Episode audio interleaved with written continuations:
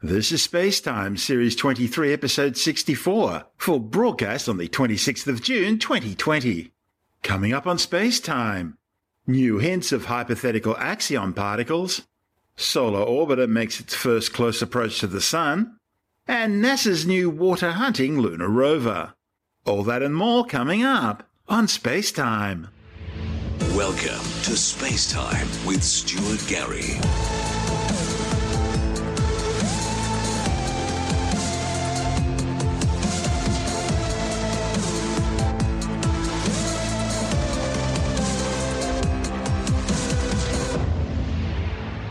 Scientists with the International Xenon Collaboration have come up with some exciting new results that just might be opening a window on a hypothetical particle called the axion, which has been linked to dark matter. Dark matter is a mysterious invisible substance which makes up some 85% of all the matter in the universe. Although they have no idea what it is, scientists know dark matter exists because they can measure its gravitational influence on normal baryonic matter. The stuff that stars, planets, houses, cars and people are made from. The quest to find out exactly what dark matter is remains one of science's biggest challenges. Now, a report on the pre-press physics website arXiv.org claims the world's most sensitive dark matter experiment, known as the XENON1T, has come up with some surprising excess events which could help in the search. Now, the authors don't claim to have found dark matter, but instead say they've observed some unexpected rates of events which, well, they simply can't explain. The signature of this excess is similar to what one might expect from a tiny residual amount of tritium, which is a radioactive hydrogen isotope comprising a proton and two neutrons. But it could also be a sign of something more exciting, such as the existence of a long-hypothesized particle called the axion, or possibly even an indication of previously unknown properties of neutrinos. The XENON1T experiment was operated between 2016 and 2018 at the world's largest underground laboratory, deep below Italy's Gran Sasso. So far, the prime suspect for dark matter are WIMPs, or weakly interacting massive particles. WIMPs could be these long hypothesized axions, or they could be new types of neutrinos, or they could be something completely different. The thing is, we just don't know. But thanks to XENON1T and experiments like it, physicists are now narrowing down the likely mass range where this theoretical particle could be hiding. In addition to dark matter, XENON1T is also sensitive to different types of new particles and interactions, which could explain other open questions in physics. In fact, last year, using the same detector, the same team of scientists published observations of the rarest nuclear decay ever measured in nature. In its simplest terms, the XENON1T detector is a huge tank filled with some 3.2 tons of ultra-pure liquefied xenon, 2 tons of which served as a target for particle interactions. The idea is a particle would fly through space, crash into the Earth, not from above but from below, from the other side of the planet, fly up through the core, that's how weakly interactive these particles must be, continue up through the mantle and the crust, and through the XENON1T detector from below. Very occasionally, one of these particles would strike one of the xenon atoms, in the process releasing a photon of light and freeing electrons. Photoreceptors positioned around the edges of the tank would then detect these interactions, letting physicists know something's happened. Now, the game here is that most of these interactions occur from particles that are already known to exist. So scientists have to eliminate these and estimate the number of background events in the XENON1T experiment. And this is where it gets interesting. When the data from the XENON1T was compared with known backgrounds, a surprising excess of 53 events, that's over the expected 232 events, was observed. And that raises the question, exactly where is this excess coming from? Now, one explanation could be a new previously unconsidered source of background caused by the presence of tiny amounts of tritium in the XENON1T detector. See, tritium spontaneously decays by emitting an electron with an energy similar to that was observed. And it would take just a few tritium atoms for every 10 to the 25 xenon atoms to explain this excess. Trouble is, there's no current independent measurements that can confirm or disprove the presence of tritium at that level within the detector. So a definitive answer to this explanation isn't yet possible.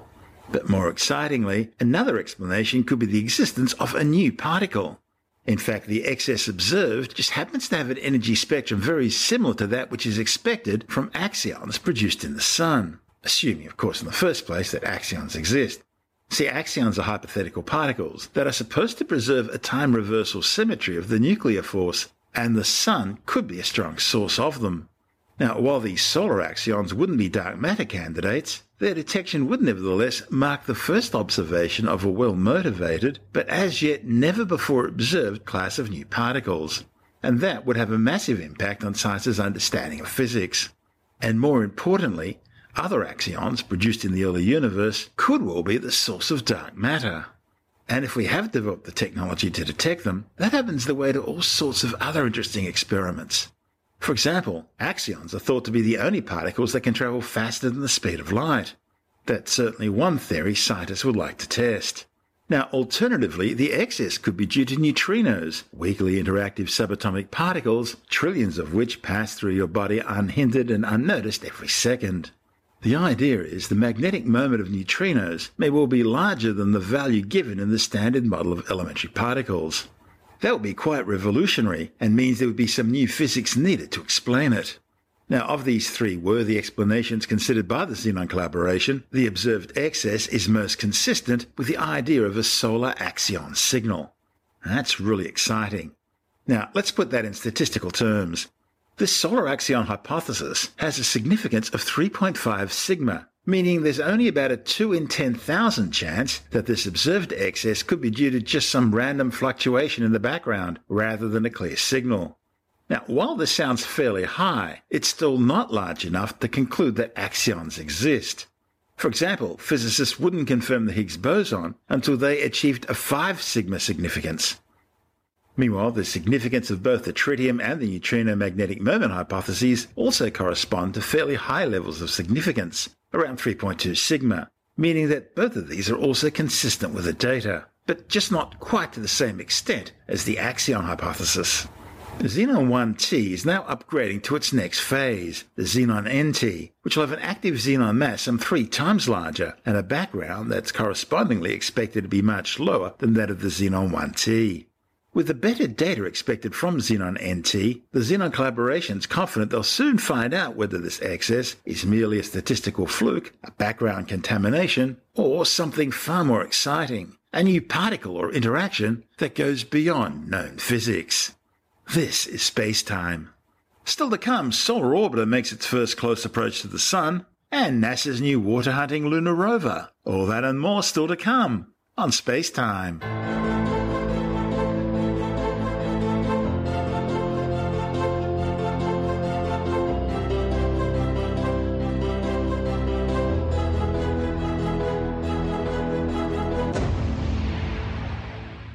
The European Space Agency's Solar Orbiter spacecraft has undertaken its first close approach to the Sun, reaching a comfortable 77 million kilometres from the visible solar surface. In the week following perihelion, its closest orbital position to the Sun, mission managers tested the spacecraft's 10 science instruments, including its 6 onboard telescopes, which acquired close-up images of the Sun in unison for the first time. Solar Orbiter project scientist Daniel Mueller says these images are the closest ever taken of the Sun. Mind you, higher resolution images were taken by a 4-metre solar telescope in Hawaii earlier this year. But of course that was from the ground, so it had to deal with Earth's atmosphere, which blocked out much of the solar spectrum visible from space. NASA's Parker Solar Probe, launched back in 2018, will be making closer approaches to the Sun, but it doesn't carry telescopes capable of looking directly at the Sun. On the other hand, Solar Orbiter's ultraviolet imaging telescopes have the same spatial resolution as those of NASA's Solar Dynamics Observatory, which takes high-resolution images of the Sun from an orbit close to Earth. So being 50% closer means Solar Orbiter's observations already have twice the resolution. The primary objectives of these early images is to prove that Solar Orbiter's telescopes are ready for future scientific observations when the spacecraft will be flying much closer to the Sun than its current orbit. The new images collected complementary data from various parts of the Sun, including the photosphere or visible solar surface, the corona or outer atmosphere of the Sun, and the wider, more rarefied heliosphere around it. Scientists will also analyze data from the 4 in situ instruments that measure properties in the environment around the spacecraft, such as the magnetic field and the particles making up the solar wind. It's the first time Solar Orbiter's in situ instruments have operated at such a close distance to the Sun, providing a unique insight into the structure and composition of the solar wind. Solar Orbiter launched on February the 10th and has now completed its commissioning phase, and has now commenced its cruise phase, which will last until November 2021. During the main science phase that follows, the spacecraft will get as close as 42 million kilometers to the Sun's surface, which is closer than the planet Mercury. Solar Orbiter will reach its next perihelion in early 2021. But during its first close approach during its main science phase in early 2022, Solar Orbiter will swoop down to within 48 million kilometers of the Sun's surface. Mission managers will then begin using the gravity of Venus as a sort of gravity-assist slingshot, shifting the spacecraft's orbit out of the ecliptic plane, which is the imaginary plane around the Sun upon which the planets in the solar system orbit. These flyby maneuvers will enable Solar Orbiter to look at the Sun from higher latitudes, in the process getting its first-ever proper view of its poles. Studying the activity of the polar regions will help scientists better understand the behavior of the Sun's magnetic field, which is important because it drives the creation of the solar wind, which in turn affects the environment of the entire solar system. Since the spacecraft is currently some 134 million kilometers from Earth, it's going to take around a week for all the perihelion images to be downloaded through the European Space Agency's 35-meter deep space antenna in Argentina. The science teams will then process the images before releasing them to the public in mid-July. Meanwhile, data from the in-situ instruments will also be made public later this year, following careful calibration of the individual sensors. This is Space Time. Still to come, NASA's new water-hunting lunar rover, and China launches a major cybering attack targeting Australia. All that and more still to come on Space Time.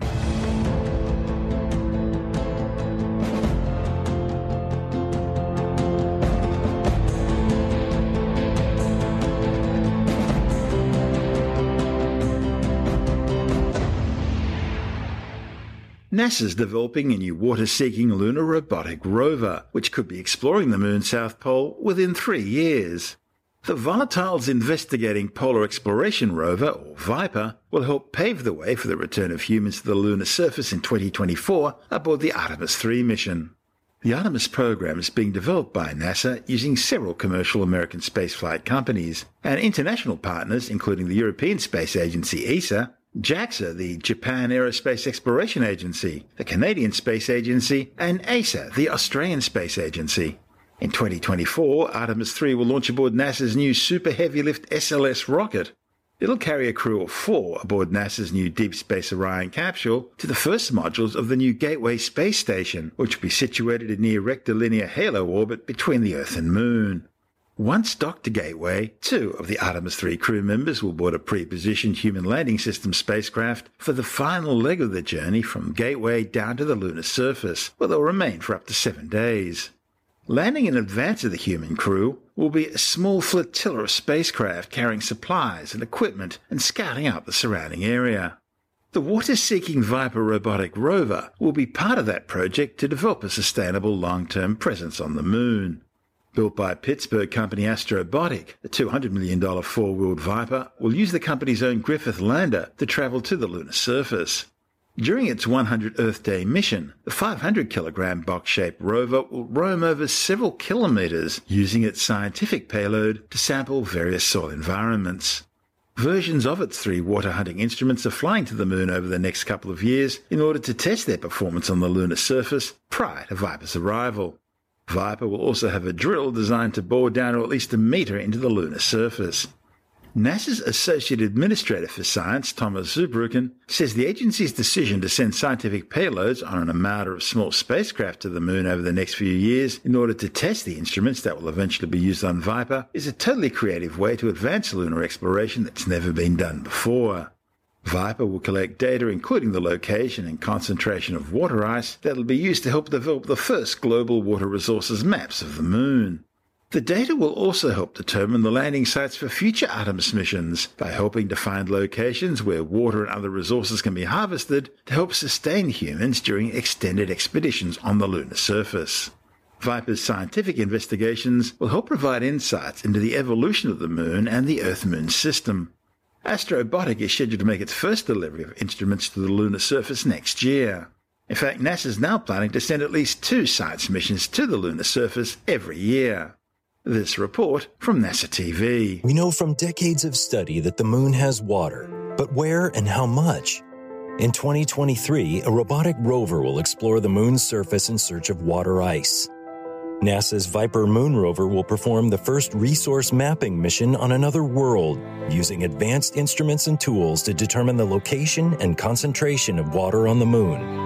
To send VIPER to the moon, we're leveraging industry as part of our Commercial Lunar Payload Services program, a program designed to send science instruments and technology payloads to the surface of the moon. VIPER represents a very different development paradigm. We are developing each instrument for launch on eclipse ahead of VIPER, totally flipping on its head how we normally do this. This is truly creative. An industry partner will launch VIPER to the moon's south pole. This is a place where no human or rover has ever been before. The rover's survey will provide scientists with the most detailed view of the moon's water to date and point to spots where water could be harvested by future astronauts. VIPER will be the first resource mapping mission on the surface of another celestial body. It represents a new kind of mission for NASA in which the objectives of advancing science and human exploration are closer than ever. The measurements that VIPER's instruments will make can help us understand the source and distribution of the water and other volatiles on the moon, giving us insight into the evolution of the moon and the Earth-Moon system. The moon's water is also a precious resource that could be extracted to support human exploration of the moon and beyond. What we learn from VIPER will bring us a step closer to developing a sustainable, long-term human presence on the moon. And that report from NASA TV included NASA's Associate Administrator for Science, Thomas Zurbuchen, and Laurie Glaze, the Director of NASA's Planetary Science Division. This is Space Time.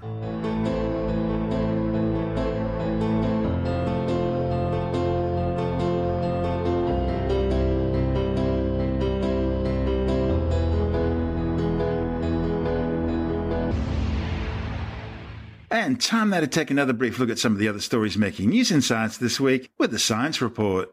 A new study warns that 1 in 5 people worldwide, that's an estimated 1.7 billion people, 22% of the world's population, have at least one underlying health condition that could increase their risk of severe COVID-19 infection. A report in the Lancet Medical Journal claims the new findings are based on data modelling from 188 countries. However, the authors caution that their estimates are uncertain. That's because they're only focusing on underlying conditions, rather than other risk factors such as ethnicity, socioeconomic deprivation, and obesity. The research is only designed to provide a starting point for considering the number of individuals that might need to be shielded or vaccinated as the global pandemic unfolds. New studies have shown that the COVID-19 lockdown has changed human sleeping habits in North America and Europe. A report in the journal Current Biology analysed some 435 people in Austria, Germany and Switzerland, studying their sleeping habits over a 6-week period during some of the most severe restrictions of the lockdown. Researchers found sleep increased by an average of 13 minutes, although at the same time it seems sleep quality actually declined. Meanwhile, across the pond in the United States, scientists asked 139 university students to fill out daily sleep logs prior to and during their stay-at-home orders. And for Americans under lockdown, nightly sleep increased by around 30 minutes on weekdays, and participants reporting 7 hours or more sleep increased from 84% to 92%. Understanding the factors underlying these changes could help inform public health recommendations with the goal of improving sleep health in the wake of COVID-19. China's People's Liberation Army Unit 61398 has been identified as the primary source of a major cyber attack targeting Australian government, industrial, health, education and essential services. Cybersecurity experts say the Chinese Communist Party attack is probing unpatched vulnerabilities in Telerik UI, Microsoft's Internet Information Services, SharePoint and Citrix to try and gain access to computer networks. The Australian Cybersecurity Centre says the attack was designed to exploit public-facing infrastructure.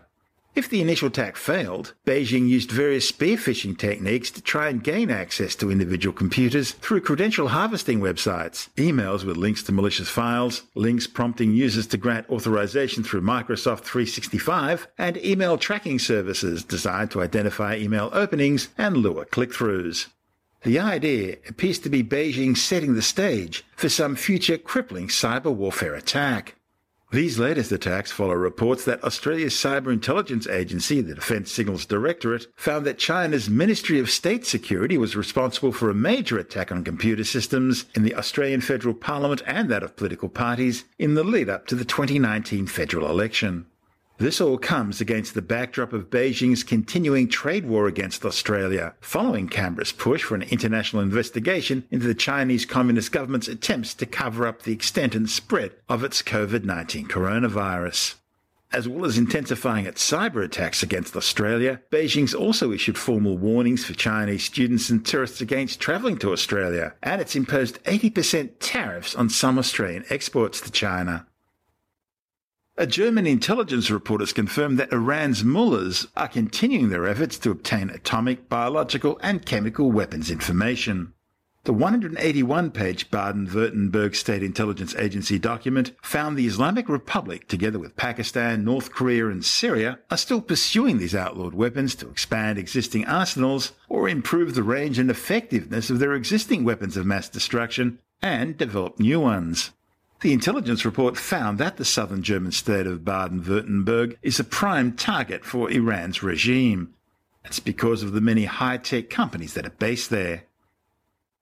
A new study shows that the same type of people who tend to be climate change deniers also consider the coronavirus a pseudoscience.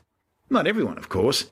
But a new investigation from the environmental publication DeSmog shows a massive overlap between the climate science denial machine and the COVID-19 pandemic denial machine, using the same playbook they've been using to try and discredit climate science. As the COVID-19 virus spread around the world from its epicenter in Wuhan, China, so too did misinformation, predictions that the disease would not cause significant harm, claims of miracle cures, and conspiracy theories about the virus's origins. The study finds this misinformation is often being circulated by white-collar professionals, including many with a history of casting down on climate science or seeking to debate issues that have already been resolved within the scientific community. Tim Mendham from Australian Skeptics says there's also what Dr. Steve Novella from The Skeptic's Guide to the Universe refers to as an unholy alliance between COVID-19 pandemic deniers and anti-vaxxers. I think there's a lot of overlap between a lot of conspiracy theories, especially those which are sort of anti-expert, anti-quote establishment, unquote, where they basically don't believe anything or don't want to believe anything that anybody says, especially when it infringes on their liberty. This is a big issue, obviously, in America, where the libertarian movement is stronger, but people sort of here the same, and because they don't like government interference, and that's what climate change involves a lot of, and that's what coronavirus COVID-19 restrictions involves a lot of, so naturally the same people are against both. Now this story is about actually literally the same people behind a lot of these campaigns, so therefore there is an overlap between, it's a state of mind, it's also a state of politics, that they basically just carry on the same techniques, the same undermining of expert opinion, and attitudes like that towards various claims or various restrictions, regulations, that sort of thing that are going on. So there is a similarity. People were suggesting there was a similarity between the pro-tobacco lobby way back when and the climate change denialists. Well, they were the same people. There was the same tactics being used, exactly the same tactics. That's right, yeah, same tactics, same sort of lobby groups, that sort of thing. So there's obviously a bit of a profession out there in going against these things. The trouble with coronavirus, of course, is that there's a lot of unknowns about it, and therefore it's a lot of openings for various groups to try and sort of wield their wicked ways. That's Tim Mendham from Australian Skeptics. And that's the show for now.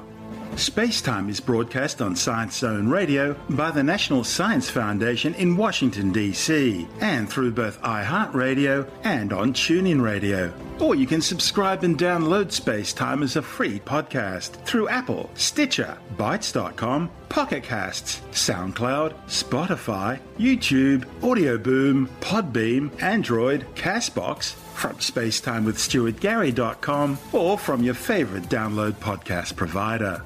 You can help support the show and the work we do by visiting the Spacetime online shop and grabbing yourself a few goodies, or by becoming a Spacetime patron, which gives you access to commercial-free double-episode versions of the show, as well as bonus audio content and other rewards. Just go to our Patreon page through SpacetimeWithStuartGary.com for all the details. If you want more Space Time, check out our blog, where you'll find all the stuff we couldn't fit in the show, as well as loads of images, news stories, videos, and things on the web I find interesting or amusing. Just go to SpacetimeWithStuartGary.tumblr.com. That's all one word and in lowercase, and that's Tumblr without the E. You can also follow us through @StuartGary on Twitter, @SpacetimeWithStuartGary on Instagram, through our Spacetime YouTube channel, and on Facebook. Just go to www.facebook.com/SpacetimeWithStuartGary. Spacetime is brought to you in collaboration with Australian Sky and Telescope magazine, your window on the universe. You've been listening to Spacetime with Stuart Gary. This has been another quality podcast production from Bytes.com.